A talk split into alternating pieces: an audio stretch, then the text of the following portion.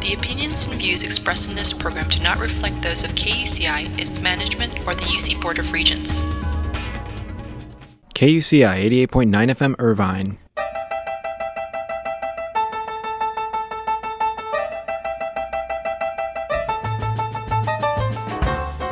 Ladies and gentlemen, welcome to UCI Conversations, a weekly public affairs program dedicated to exploring everything in the land of blue and gold, with interviews of UCI leaders, innovators, and last but not least, Zot, Zot, Zot, everyday anteaters.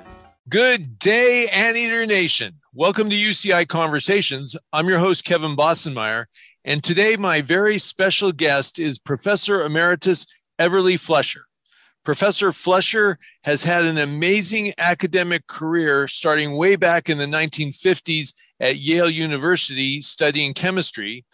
He first came to UCI in the 1970s as a professor and would become dean of the chemistry department.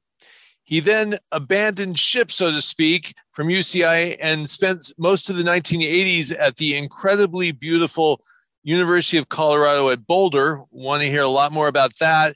And from there, he moved on to UC Riverside as executive vice chancellor. That's a big job, similar to our UCI provost, Hal Stern. He then returned to UCI in 1994. There's just a ton to talk about here. So let's just get into it. Welcome to UCI Conversations, Professor Fleischer. How are you today? I'm good, and I'm glad to be on this interview. Fant- fantastic. Well, you seem to be a little bit of a, a walking history book, sir.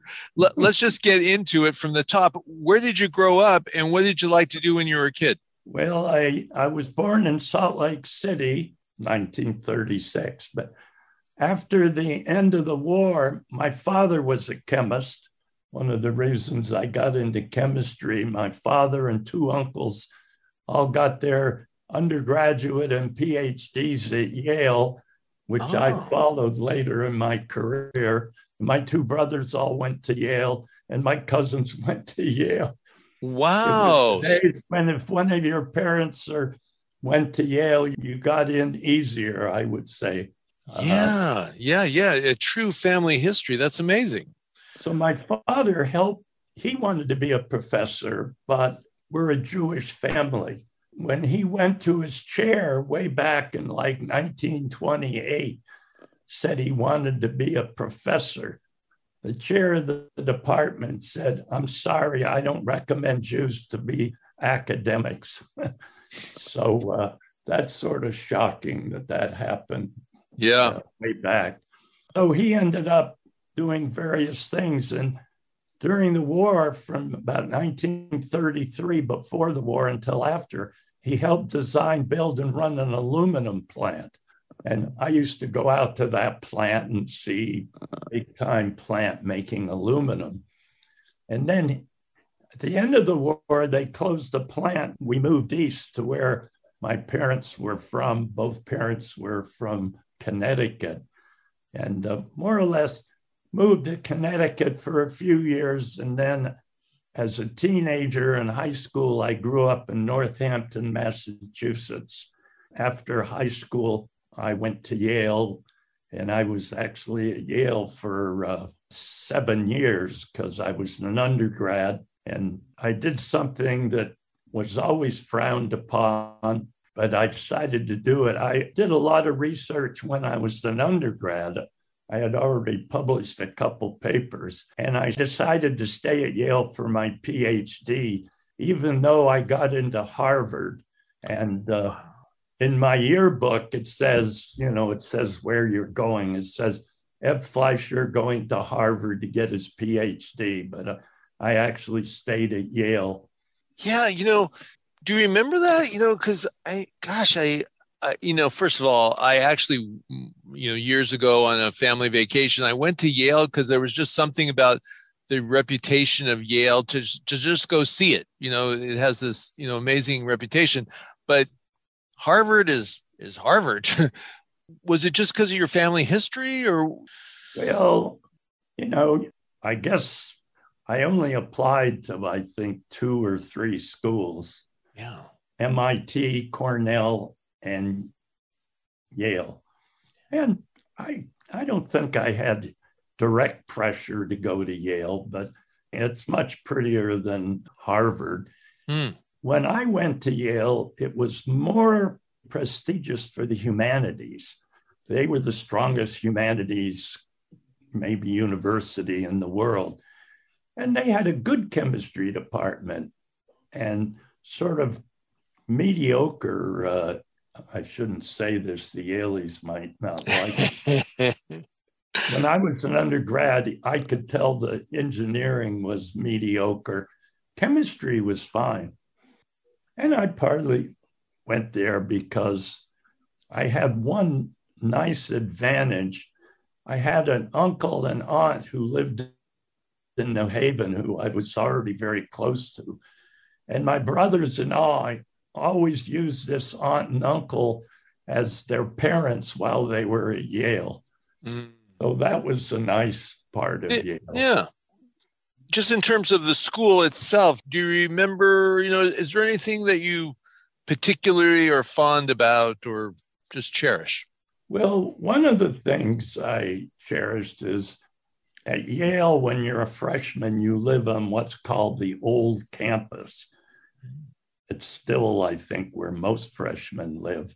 And it was in these awful old dorms that had been built, who knows, 200 years ago.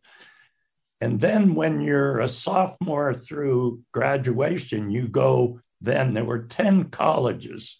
They're just dorms, but they're organized around being more like Oxford and Cambridge than just a big dorm. So they had their own library and they had faculty. And that was very nice because it was a pretty small unit.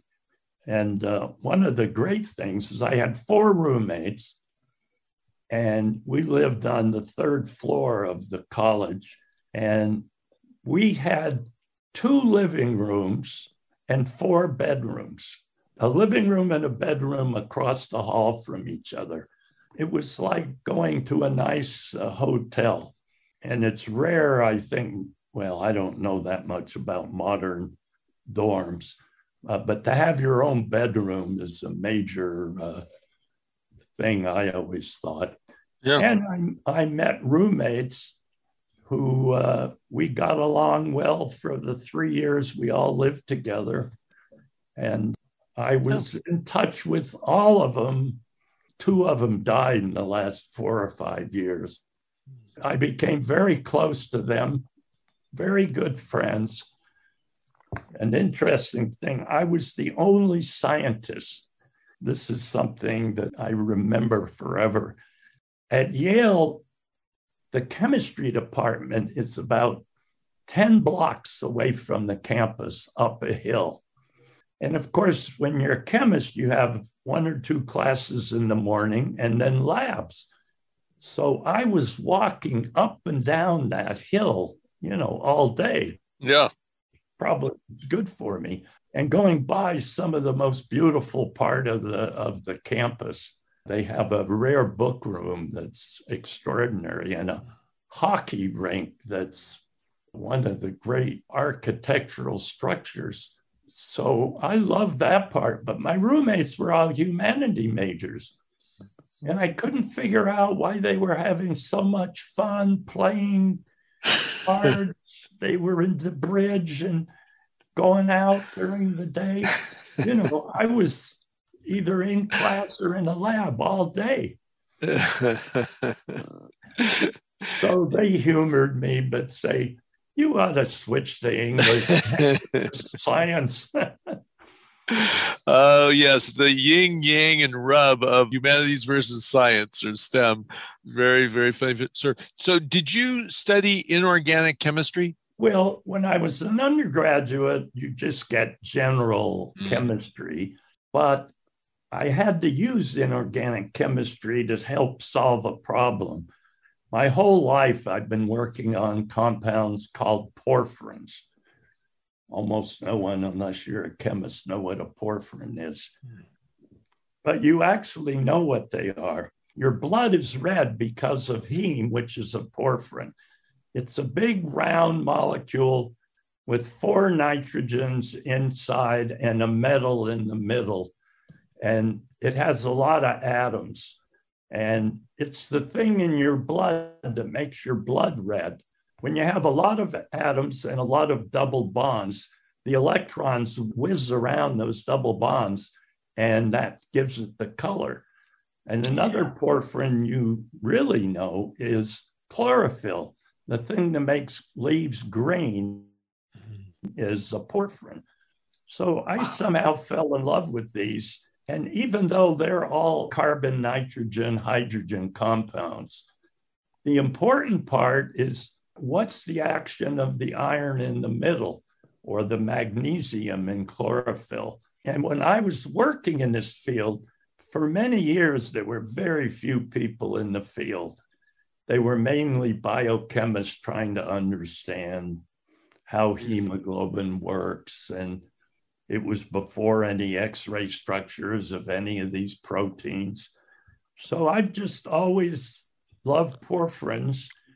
But yeah. inorganic chemistry is trying to figure out how that iron gets in and out. And uh, then I got involved in other reactions related to that. Gotcha. Very cool. So after graduating with a PhD from Yale, you decided to go to the University of Chicago, right? Right. How did you decide to go there?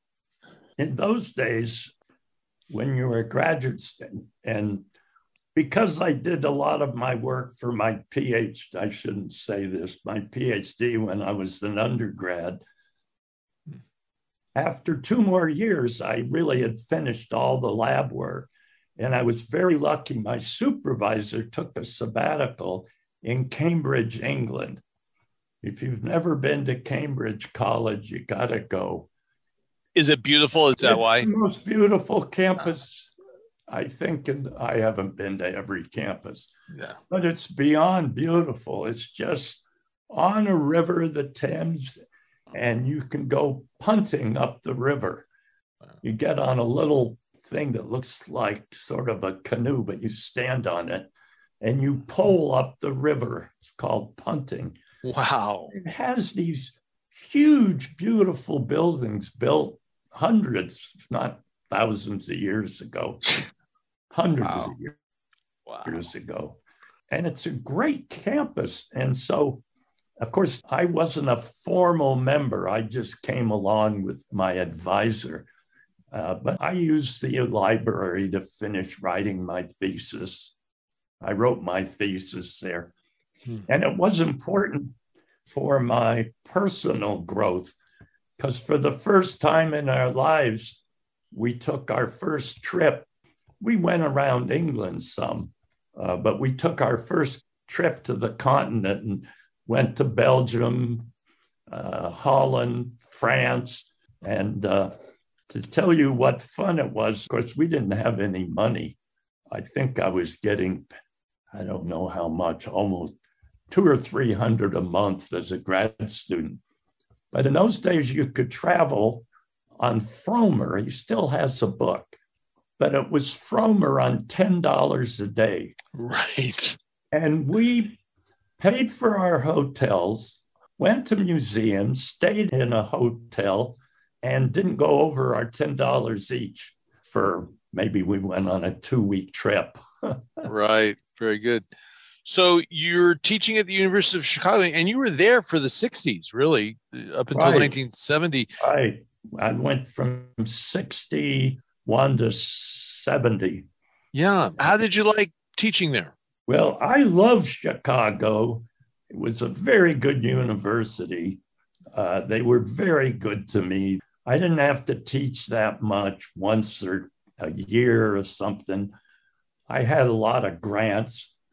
I was surprised I was good at getting grants because nowadays it takes you at least five years to get a PhD.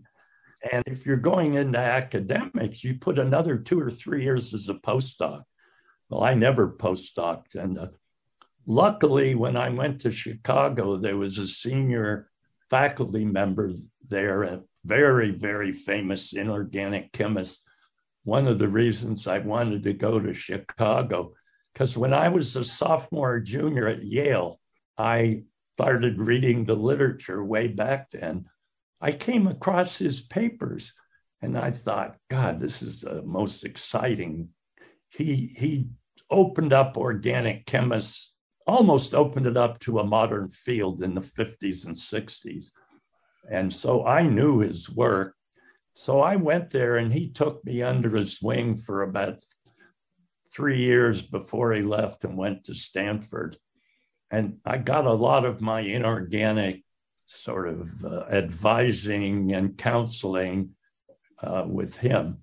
And he was a very wonder. We did things in those days you can't do anymore.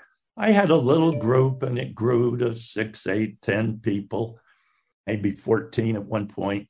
But in the beginning, I had a very small group, you know, three or four or five new grad students. And every couple days a week, and on every Thursday, my group and his group gathered in his lab, and we all drank beer for a few hours while we were just chatting and getting to know each other. Well, of course, now if you ever drink beer in the in the lab, you'd be thrown out. Yes. And I did my best chemistry, and I don't know how to explain this, but the two or three things I did there were things that when I was an undergrad and grad student, I asked some questions about these porphyrins. And they're totally simple questions. When you used to read the books about porphyrins, and there was one, when I started, there was one book about maybe a half to three quarters of an inch that reviewed everything that happened in porphyrins. Then three or four years later, someone came out with a thicker book, maybe two inches. And by then I had done enough work, so I was cited in that book. But when I read that little book, and everywhere else in the literature, it kept saying porphyrins are flat. They're flat molecules. They have these four rings and connected by uh, carbon connectors, and they're just flat.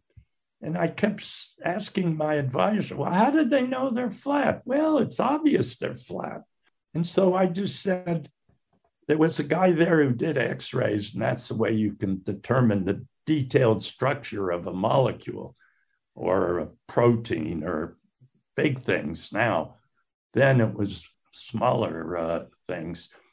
And I said, when I get my, I got my job at Chicago, and I said, I'm going to look at the X ray structures to see if these molecules are flat. Oh. So it wasn't any great, it was just a simple idea. Well, it turned out I did a bunch. I did 10 or 12 structures before I decided to move some onto a different thing. And almost every structure with slightly different porphyrins substituted in different ways. They almost all were non planar, some by angstroms out of the plane, which is a lot. You know, an angstrom to a molecule is like two or three inches to your computer screen. Wow. You know, so they were and they, they were all non-planar in different ways. So not I, flat. That's what you're saying. They weren't flat, and some of them had saddles, some had domes, some mm-hmm. had a up and down, and I luckily did almost all the, the non-planarity, and it became very important because, for instance, your hemoglobin and you have other enzymes in your body, probably four or 500 that have hemes in them. Your cytochromes, uh, a whole bunch of your oxidases. Your body's full of things that have these porphyrins in them. And it turns out whether they absorb oxygen or not and pass it on is somewhat dependent on the shape of the heme. So it became a fairly important topic. Yeah, yeah, yeah, yeah. Very good. Excuse me just for a moment, Professor, while I update our audience. Ladies and gentlemen, you're listening to UCI Conversations. I'm your host, Kevin Bossenmeyer, and my guest today is UCI Professor Emeritus in Chemistry, Avery Fleischer and he's had a remarkable career in university academia and he, we're just tracing his progress. And so he started at the university of chicago for about a decade in the 60s and i was just going to ask him that was a lot of social upheaval during that time professor. Did you feel that? Did you see that? Or were you too busy with your work to, Oh, to notice I definitely saw it because we were living in Hyde Park, which was next to very poor neighborhoods. Like during the uh, was the '68 presidential, right the democratic the- convention in the chicago all the riots. I had a, one of my roommates I talked about earlier. Interesting. Two of these roommates were totally brilliant.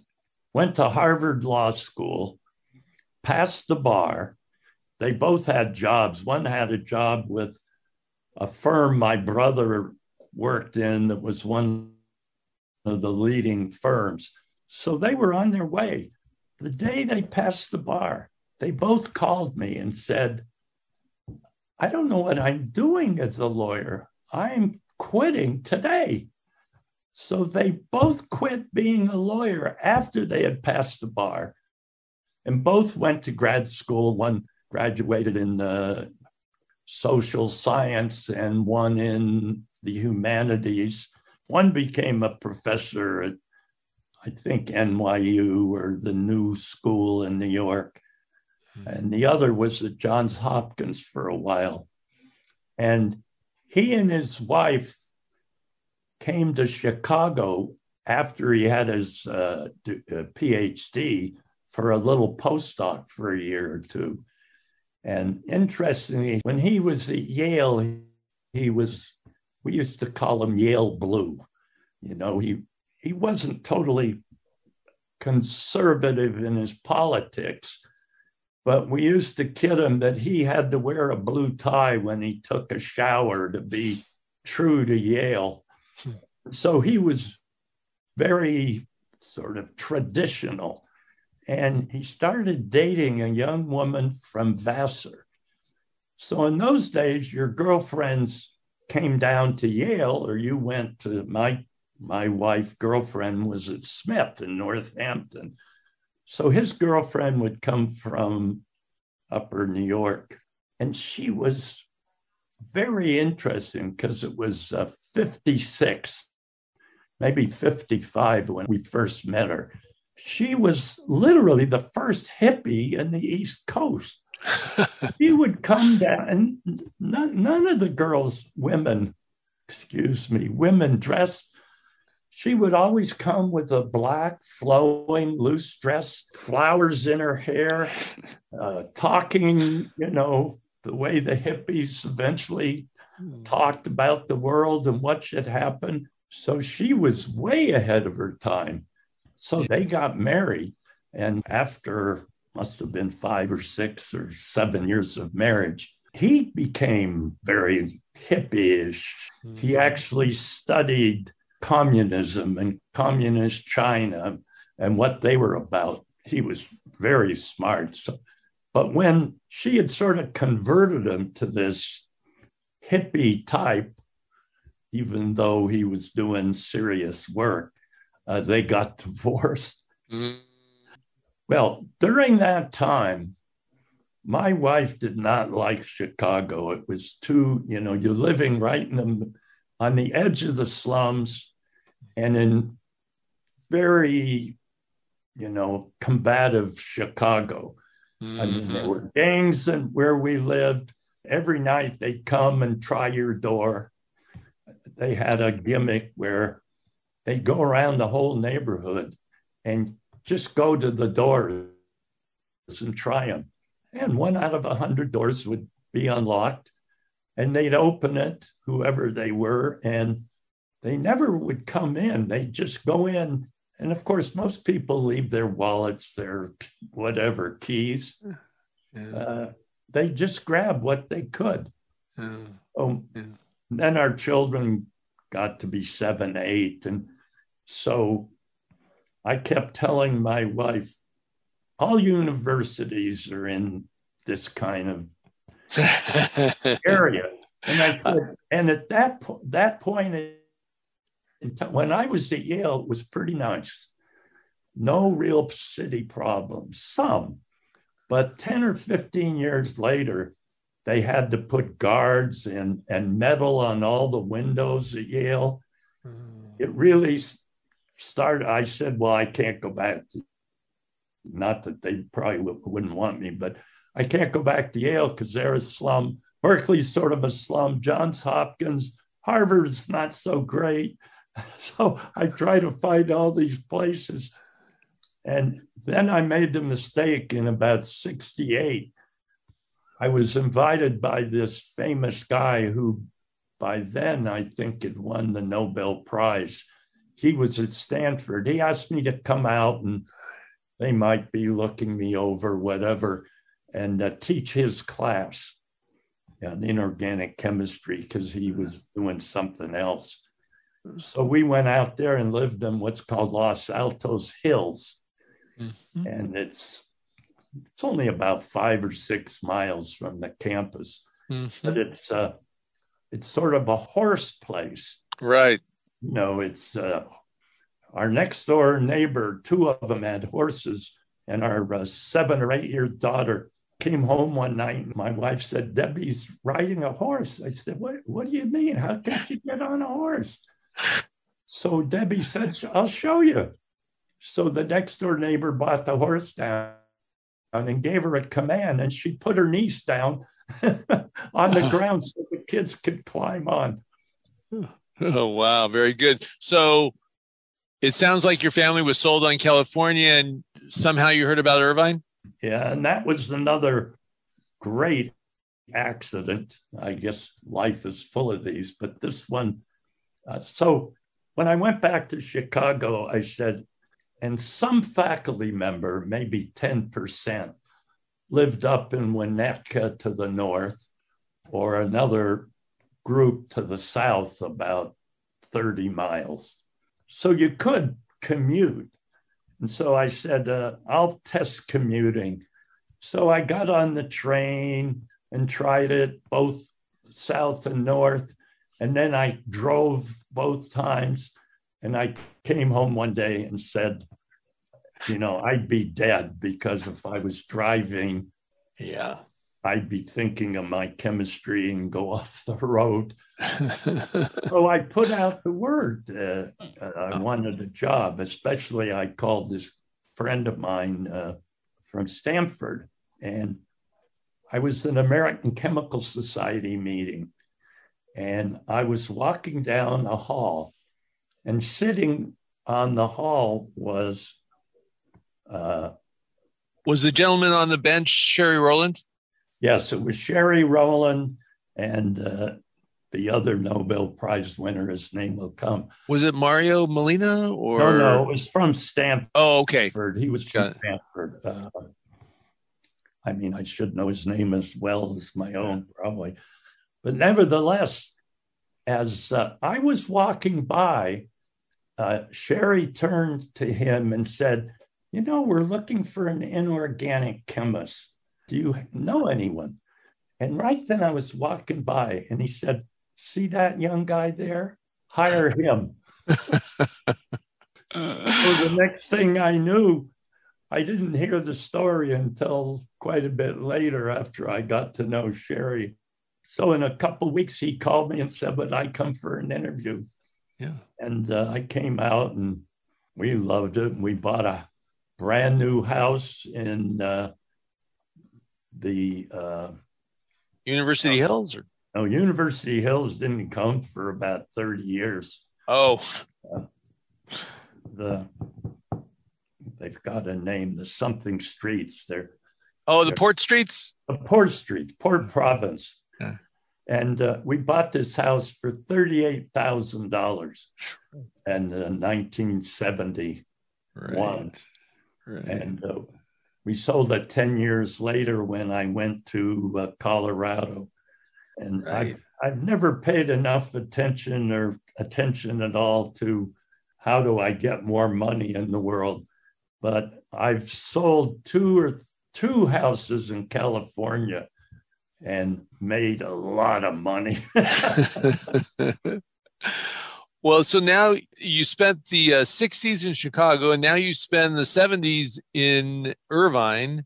You're teaching chemistry and you also become the Dean of Physical Sciences. How did you like those new administrative responsibilities?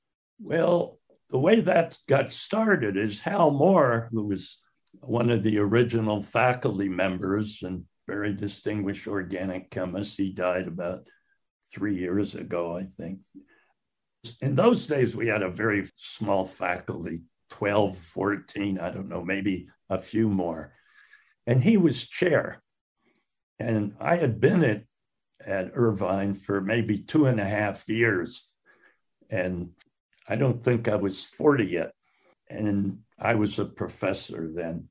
And so he he did not like being chair, even though later he became a, the dean and was a very good dean. He uh, did some major things to the school. So he came to me one day and he said, Ev, my stomach's gone. I, all I do is drink uh, white powders or whatever. I'm quitting. Would I be chair? I said, Well, I don't know. Uh, and, and I don't, in those days, if you were chair, you still taught. Nowadays, the chair of the dean, they, they don't ever teach because they have too much to do. At least that's what they all say. and when I was chair, I sort of liked the idea of dealing with people and trying to help them make their life better. it's always what I try to do is when I'm an administrator and uh, try to be straightforward and honest. And if people aren't doing good work, you tell them. And I've gotten into a fair amount of trouble over the years because of that attitude. But I sort of like being chair. And then to my surprise, uh, in 75, the dean decided to step down. He had been there a while. And he still, of course, hadn't won his, his Nobel Prize yet, but that's a different story. And so they had a search and they asked me to be dean, which surprised me in a way because I didn't have much experience, you know, dealing with 10 or 15, and I was young. I had been in academics for maybe 15 years, which is a pretty short time to take a dean's job on. And I sort of got interested enough. So I wasn't paying as much attention to my science as maybe I either should have or could have. And there are other reasons for that. But an interesting thing about physical science and, and the dean is, of course, I have a since I was in the school and I've been back retired in the school for 22 years. I think physical science is, as far as I know, the, the best school of all the schools. And one of the reasons for that, and I talked to some of the other deans, Ken Janda just retired as dean. He was, I was very close friends of his he was a fabulous dean and he came from inside the department and he did a lot of really good things a lot in teaching labs and hiring new people. He was very very good dean.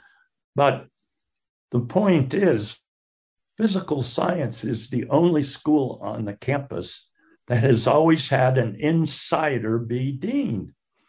All the other schools go outside and they have these big national searches and they get someone.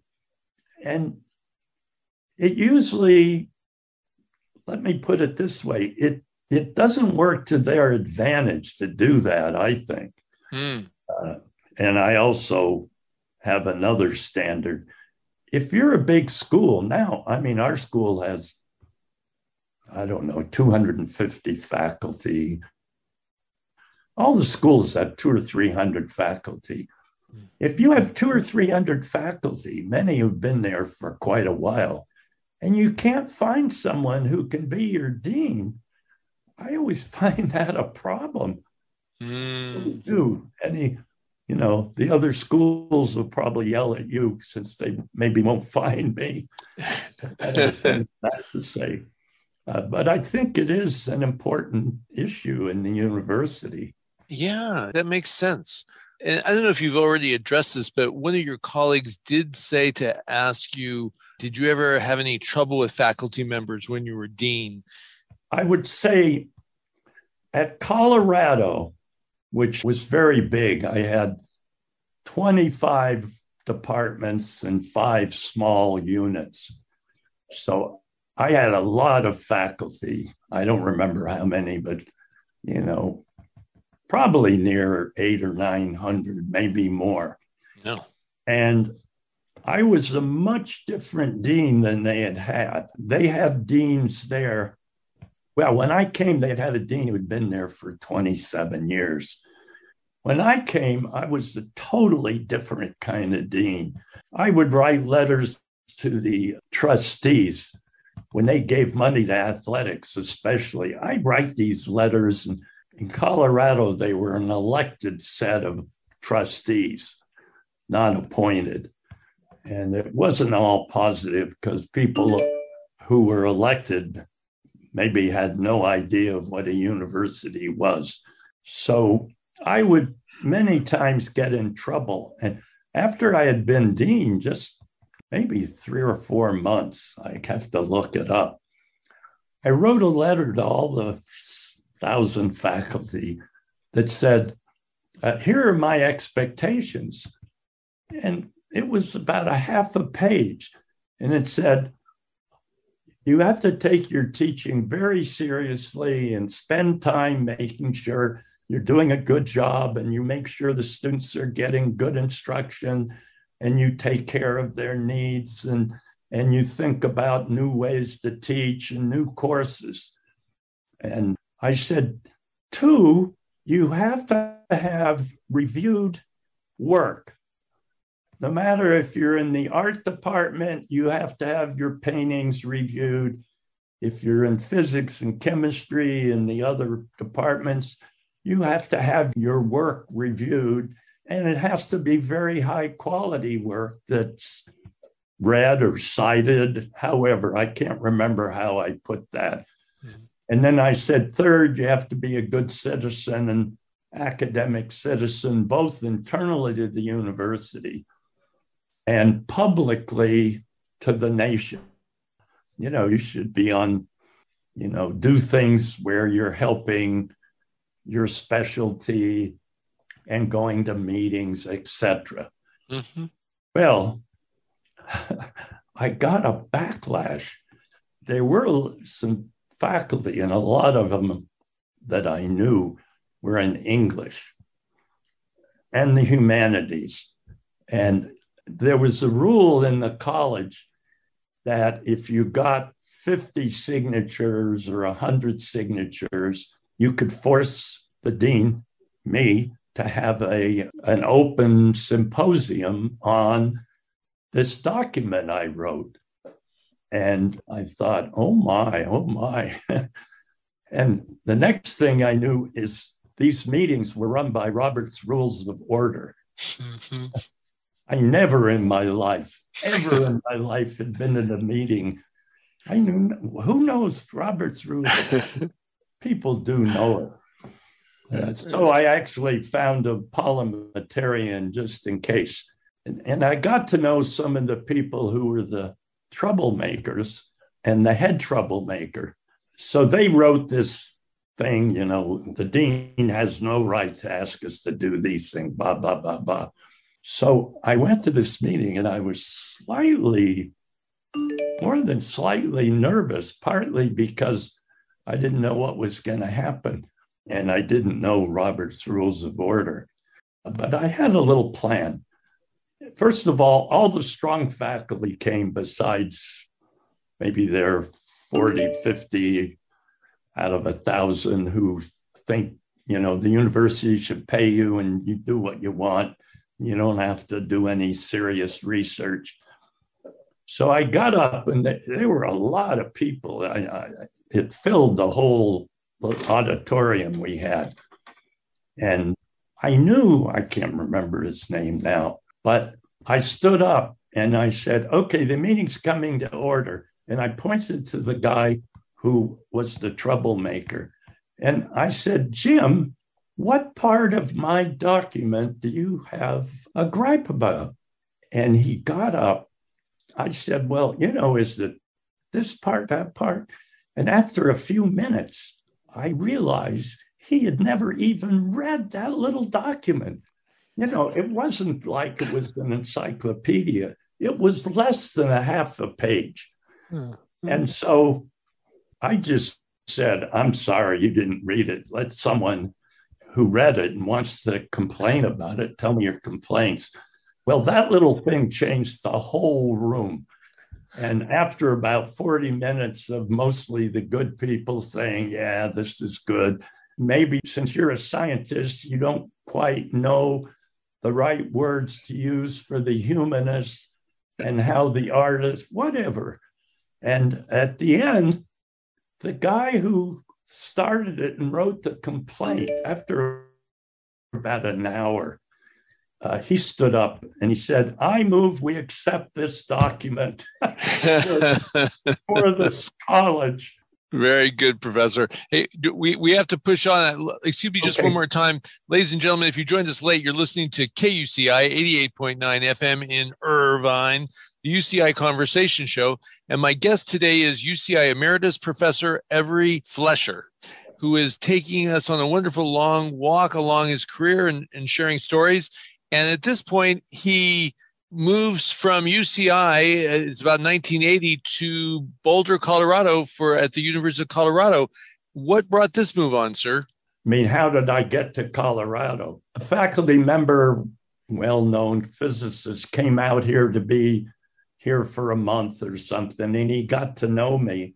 He wrote me, he said, Look, we have a deanship open here. I want you to apply for it. And I did. And, you know, I love California, but Colorado is beautiful. And it, it turned out it was the best job I've, in terms of administration. It was unusual, especially compared to California. I didn't have a lot of money but I had almost no constraints. In California, you have a lot of money, although people will complain there's not enough, but a lot. But you have a lot of constraints. You have to have the Senate. Every time you move here, you have to get permission. And so that made it easy. And the other thing that I love there, besides close to skiing, I was a big skier when I was in high school and hadn't skied until I came to Irvine, actually. So I spent all my undergraduate, graduate, and Chicago years without skis. And then here I did because Hal Moore skied and his whatever. So I went there. An interesting point about my being hired there. And this is just common now, and I find it just offensive. So I applied and I gave him what I had done as a scientist and a chemist and what I had tried to do. Now, I was at a small school for five years when I was pretty young. I was just learning. So, you know, I didn't know whether they wanted someone really at the top of their game while they went there. So I applied, and all of a sudden, I got a letter from the search committee. And the letter said, Would you answer these 25 questions? And, you know, it's the kind of questions you ask, but they're so stupid to me. know. you know, what have you done good? Whatever. Um, so I looked at these and I called my friend, Carl Lineberger, and I said, Look, I'm sorry, this might upset the apple cart, but it doesn't say much about the university when they ask these stupid mm. questions. Mm. If they want to ask invite me out and I'll try to tell them what I think I can do and can't do and what I think's important and not important. But these really, I, I should have saved those. And so he went to the, he wasn't on the search committee, he went to the search committee and he was sort of powerful faculty. He said, invite him. Very good. So, how long did you spend in Colorado? Was it another 10 years? Eight years. About eight years. And then. My wife, my wife complains I couldn't hold a job more than eight or nine years. well, following on those words, you then moved to the University of Riverside, which must have been a pretty new college at that point, I think, or university, mm-hmm. and you become executive vice chancellor. Is that true? Yes, and it was it was actually a few years older than UCI. Okay. It was okay. started as an experiment station, and it still is one of the world's best experiment stations. Davis and Riverside are the two places where they study how to grow avocados, blah, blah. Mm. It was the powerhouse. So to move there and become executive vice chancellor, that's you know, I was, you know, my my job because I had no sub, it was a different job. Because I had no associate deans at Colorado. And the thing I loved about it, I interacted with the departments. And what I loved, and I was going to lose in Riverside, is I was interested what psychologists do and study. And I was interested what the English department does and their poetry and this. And I was interacting every day with some of the faculty and, and chairs, etc. So I moved to Riverside and I can just say it was not a good experience for me. I was there about eight years. I did some good things there, but my wife always said to me, Do you have to keep writing the regents telling them they're bloody idiots giving money to football and not physics? uh, and I would almost put it in those words Can't you keep your mouth shut a little bit more? And so I promised her after about a year and a half or less than a year, an issue came up where I took the side of a young woman who worked for the chancellor. And over the next 10 years, there was a huge fight between myself and the chancellor, and it just fell apart. And uh, then she died, and then a new chancellor from UCLA came aboard really great physicist.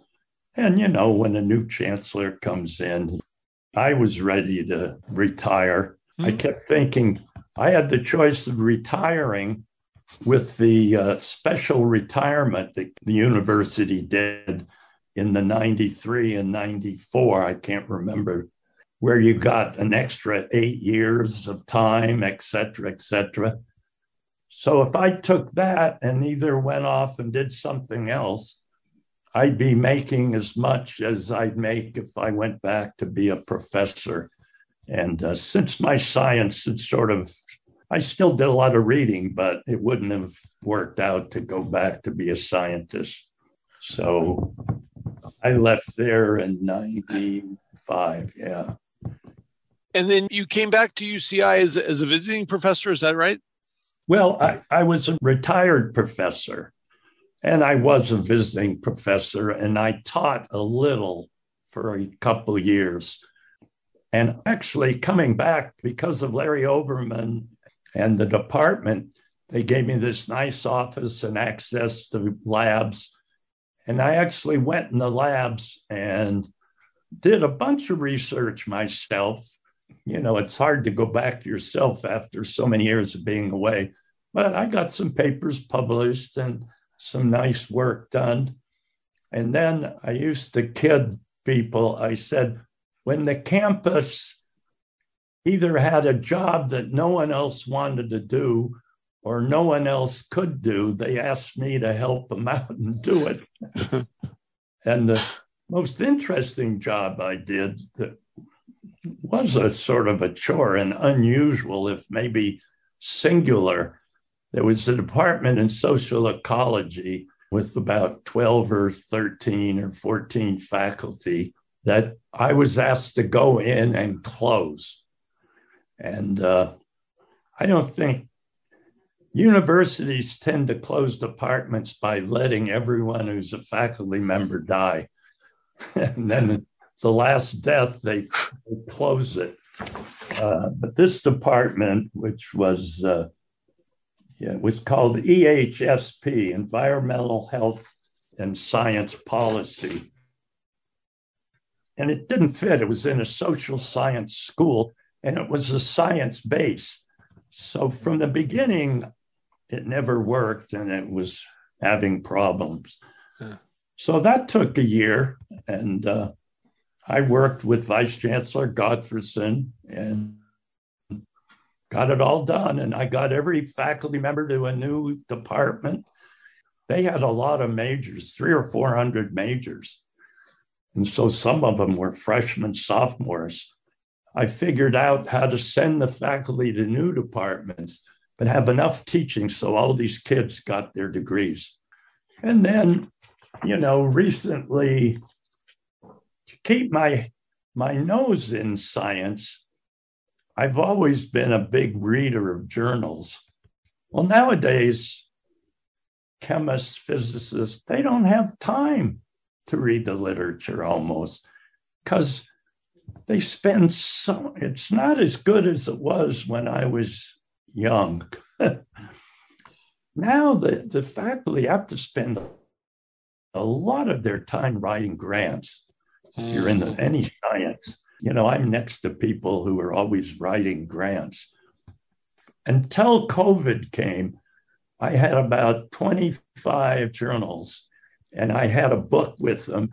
And every month I'd go through and I glanced through them. And when there was an article I thought was interesting, or I was always on the watch for an article that used my work in their work because that's always a nice thing to do. Mm-hmm. Mm-hmm. And the third thing I did that I think I made a good contribution as an old faculty member is I more or less knew what a bunch of people did in the department. And when I saw an article that I thought they might be interested in, I'd send them a copy. And I'd always put a note on it and I was sending 10 or 12 of those a month at least. I'd always put a note on it. You know, if you don't want this, just tell me mm-hmm. needs to stop. They all said, thanks. We, I don't have time to do this. Right. So at one point in COVID, I sort of gave that up too. oh, gotcha. Professor, you know, just maybe one last thing in terms of your your long career that is uh, truly amazing. Can you speak of any point in time that you felt like you know it was it, it wasn't such a good time like you had ad, adversity and you know for students out there oftentimes they i think they probably think that professors are just naturals and they're really good at what they do and they don't have adversity does anything come to mind that you can can say you know what you did to see your way out of that you know whether it was grind your way through or I don't does anything come to mind? Uh, well let's see if i should bring this up but it's not that. So when i when i moved when i was at the university of chicago and i was a young guy i didn't you know what did i know about the whole grad student, postdoc, etc. Uh, but my grad students there and postdocs, because the University of Chicago is such a great institution, my grad students were superior. And why they were superior is the University of Chicago had one of the best physical chemistry departments in the world. I don't know anymore, but it was top three or four. They always said first, but whatever. Mm-hmm. Very strong department. So their grad students were outstanding. And the students I used to get were ones that were really physical chemists who were sort of physicists working on chemical problems. And, you know, when you're a grad student, you go around and talk to different people. And it turned out I used to get two to four of these physical grad students coming into my group because they could do physical chemistry. They did X ray crystallography and nuclear mag. So they could do physics kind of things, but on a little more interesting compounds than the theorists and the whatever. And so I had really absolutely, and I didn't understand that Irvine was uh, five years old when I came. So their grad students in the beginning were not superstars, let's put it that way. And what happened is, you know, the faculty here adjusted to that because that's what they had. And as we got better and better and better, of course, it became a better place for doing chemistry. But the shift sort of threw me off my balance. And then I became a chair, but uh, I mean, that's no excuse. And I just couldn't totally adjust to getting my science back at the level I wanted. So, what I did, and it was a great move for me, especially uh, Colorado, where I had 10 fantastic years, moved towards a different area than basic chemistry. I was going to be an administrator. Mm, interesting. Okay. Well, Professor, we've gone over time. Thank you so much for being with us and, and taking us on the on the journey of your career. Thank you for all the work you did with all the students over the years, and uh, it's been a pleasure missed, to meet you. I missed one story I wanted to tell. Go ahead. Maybe I'll see you where, can, if I can. You can take it out. Uh, here's one of the reasons that got me into chemistry. One, my father was a chemist. I used to go to his aluminum plant. So I was maybe eight or 10, so that would be 46 my father said, I have a hundred dollar challenge for you. And if you do this, I'll give you a hundred bucks. What is it? If you memorize the periodic table and, you know, all their names, and you can put them in the table from scratch and know their atomic weights to two places. I've never had a good memory, but I thought, oh, this can't be that hard. Yeah. Yeah. 100 bucks, you know. Yeah, that's a ton. Only, that's a lot of money. My father was not only brilliant, but he was wise.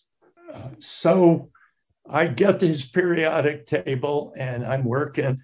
And a week or two weeks, I memorize the elements and where they go. When I was 10, I knew it better than most of my career, even though I was staring at it all day. And then I started memorizing hydrogen's 1.007, you know, helium's. But you had to do it to two places. So when you got in the in the uh, about halfway, you'd be at iron. I don't remember 48.63 or whatever.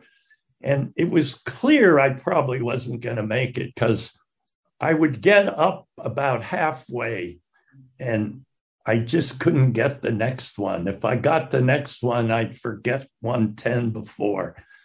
So after another few weeks, I went to my father and I said, You know, I can write out the periodic table. I know it. And uh, it's pretty interesting, all these atoms that make up the world and the everything in the universe. Right. I said, but I'll never be able to do the. He probably knew what knew all the to two places or three. And so he looked at me, he said, Well, that's good. You've learned a lot. So I thought he was going to say, And here's the hundred bucks.